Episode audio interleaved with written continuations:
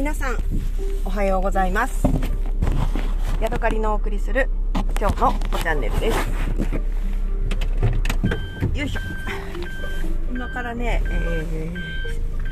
ー、仕事場に行こうと思って車をちょっとバックさせて海岸通りをね少し走って、そしてね、えー、自分のレストランの方にね行こうと思っているところです。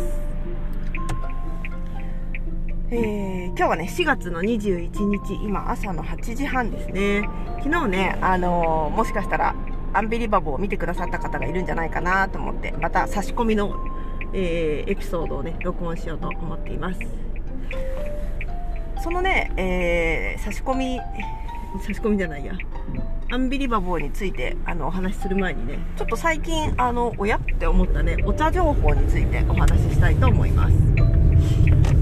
えー、中国のねあのタオバオの、えー、お店から購入した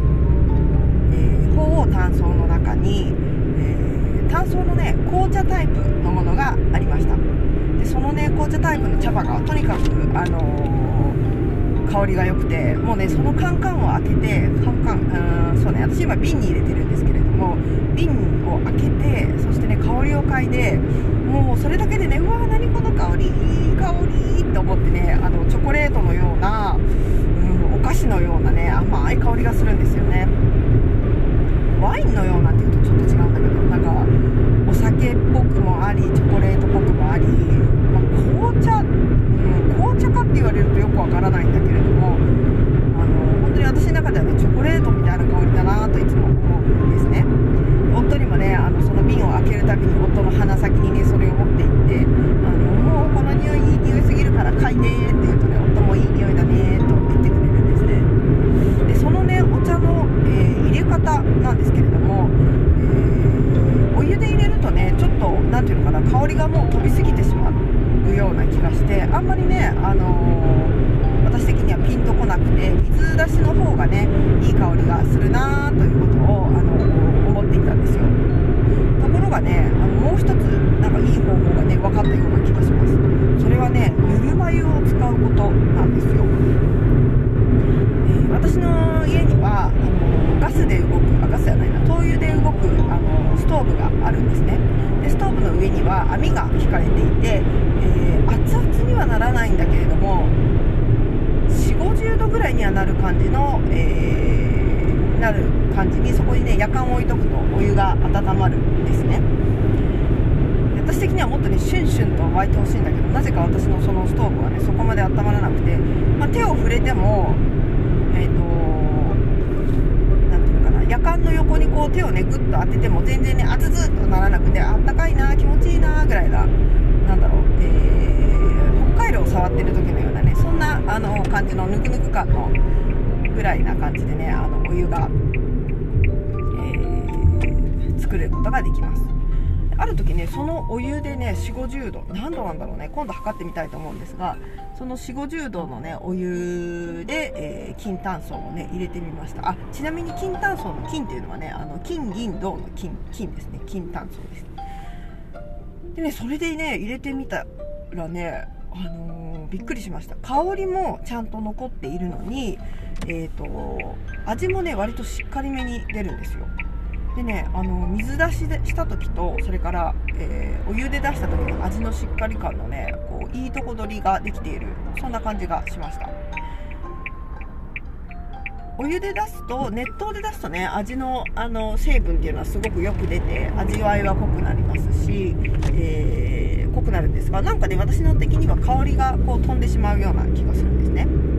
逆に水出しで出すと香りはねすごく残るんですけれども、味わいがそこまで出ない、本当になんか上品なエキスだけがあの抽出されましたみたいな、そんな感じなんですね。だからぬるま湯ごじゅうどぐらいのぬるま湯でやるとそれなりにあのちゃんと味も出るし、かといって、えー、香りもね飛ばない、そんなね、あのー、なかなか私にとってはすごくいい塩梅のねあのお茶が抽出できるということが分かりました。そして、えー、なんていうのかな、飲んでみるとね本当にいいとこ取りなんですよね。味わいもあって香りもある、こりゃいいと思ってね、それからはわざわざ、あのー、そのストーブのお湯がないときは夜間でね、夜間にあの温度計をさしてよんじゅう、ごじゅうどのねお湯をあのわざわざ作ってねあの入れたりもしています。やっぱりね、昨日はごじゅうどぐらいで入れたのかな、よんじゅうごどかごじゅうどぐらいまで温めて入れたんだけど、やっぱりねなんか味わいがしっかりあって匂いのねあの強いお茶になった気がするんですよね。だから、うん、他のお茶でまだ試したことがないんですけれども、えー、金炭素のねごじゅうどのお湯っていうのはねなかなかあの私的にはバランスのいいお湯だなっていうことを思いますね。はい、えー、そして昨日のねあのアンビリバボーを見た感想についてお話ししたいと思います。まずねあのそもそもねタモリのあタモリ違う違うたけしのたけしさん出てなかったのいつでね私あれアンビリバボーってたけしの番組じゃなかったっけと思って今朝ね夫にね聞いたらあれそうでしょとかって言ってて、でも昨日出てなかったよねって言ったらああ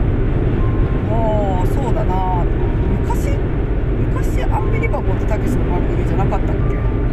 昨日はねバナナマンとねそれから剛力あやめさんがあやめさんうん剛力さんが出ててあれっていう感じです。まあそこはまあ多分あの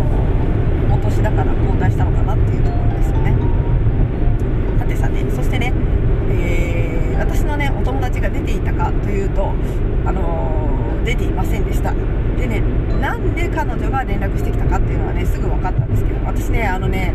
もうあの何も情報を入れないまま「あー」って言ってびっくりしたかったんですけど、間違えてねあのテレビ欄のね、えー、番組表を見ちゃったんですね。そしたらね「あ分かったわ」ってなったんですけれども、えー、にじゅうにねんかんね一度も日本に帰らないで、えー、旅をしている、えー、K さんという、ね、旅行者について取り上げられているのがね番組表に書いてあったのでこれかーっていうことを思いました。残念、私の友達じゃなかったんです。ただね私ねこの K さんと少しだけねあの私たち夫婦がねあの一緒に、えー、時間を過ごしたことがあったんですよ。えー、そもそもね K さんっていうのはどういう人かっていうと、彼はなんだろうにせんねんにせんいちねんかにせんねんぐらいにじゅうにねんかん今旅をしてると言ってたので、まあ、にせんいちねんぐらいなのかなにあの日本を出発して日本を出発したのか日本を一周からまず始めたのかなして、えー、自転車でね海外をあのユーラシア大陸を横断したりとか、その途中で、えー、エベレストに登ったりとかなんだカスピ海をあのボートで手漕ぎボートで、えー、走ったりとかねそういうことをしている、えー、旅行者です。どうやってお金を得てるかっていうと、まあ、寒波とかもあるっぽいんですけれども、えー、街角でね、あのー、マジックを披露してでそこで、まあ、何がしかの、あのお金を得ている、そんな感じの旅人でしたね。でね私がね、あのー、彼と会ったのは、えー、地中海の、ね、マルタ島というところでした。で私に今回のねこの K さんの出演をあのアンビリバボーを見てねと言ってきたお友達はイギリスに住んでる子なんですけれども、私よりちょっと年上なのかな、今よんじゅうはちとかよんじゅうななとかなんか多分そのぐらいの年じゃないかなと思うんですが、その子とブログを通じてちょっとねお知り合いになって、で私たちがロンドンに行くってなったらじゃあ一緒に遊びま、遊びましょうとかなんかロンドンを案内しましょうみたいなことを言われて、でそこからね、あのーまあ、夫とも年が近いこともあってそれなりにあの楽しい時間を過ごして、でそれから私がヨーロッパとかを回ってフランスに来た時にちょうどその女の方も、えー、くまちゃんっていうんですけどね、くまちゃんも、えー、フランスに行く用事があったのかわざわざ来てあ違うの多分用事があって来てるからじゃあ一緒にフランス歩こうよって言って、えー、モン・サン・ミッシェルじゃないな、うん、とサクレサールサクレサールこれは塩味のケーキなんだモン・サン・ミッシェルじゃないしサクレクールわかんないけど、あの丘の上にあるあの白くて素敵な寺院だとか、それからあのモンパルマス、えー、芸術家がたくさんいるあの地区とかね、それからシテ島とかね、えー、あとグランマルシェかななどなんかをねあの案内してもらってねすごく楽しかったあの人なんですね。でそこでねあのにかい遊んだでしょ。でそれから私たちまだヨーロッパをぐるぐると旅行していて、でね、えー、彼女からねお誘いがまた来たんですよ。えー、今度マルタ島に遊びに行くからお友達とね、その彼女くまちゃんが別のお友達とマルタ島に行くからあのそこで合流しないみたいなあのお誘いがあって行くわ言って、で、えー、私たちはマルタ島に結局いっしゅうかんぐらいいたのかな。彼女たちもね何日かあの滞在して、えー、一緒ご飯を食べたりとか、海に泳ぎに行ったりとか、そんな感じでね、あのー、過ごした、そんな人があそんな人なんですよ。でね、そのねマルタ島にたまたまあの K さんが来てたんです。でくまちゃんっていうのはね、もともとすごくいろんなところで旅行する人だったので、前からね K さんとはお友達だったみたいで、でね、そのマルタ島に K さんの別のお友達が、えー、なんかあの会いに来てて、でそこにあのくまちゃんも合流して、でそこに私たちも呼ばれたみたいな、そんな感じでした。でくまちゃんとくまちゃんのお友達、それから K さんと K さんの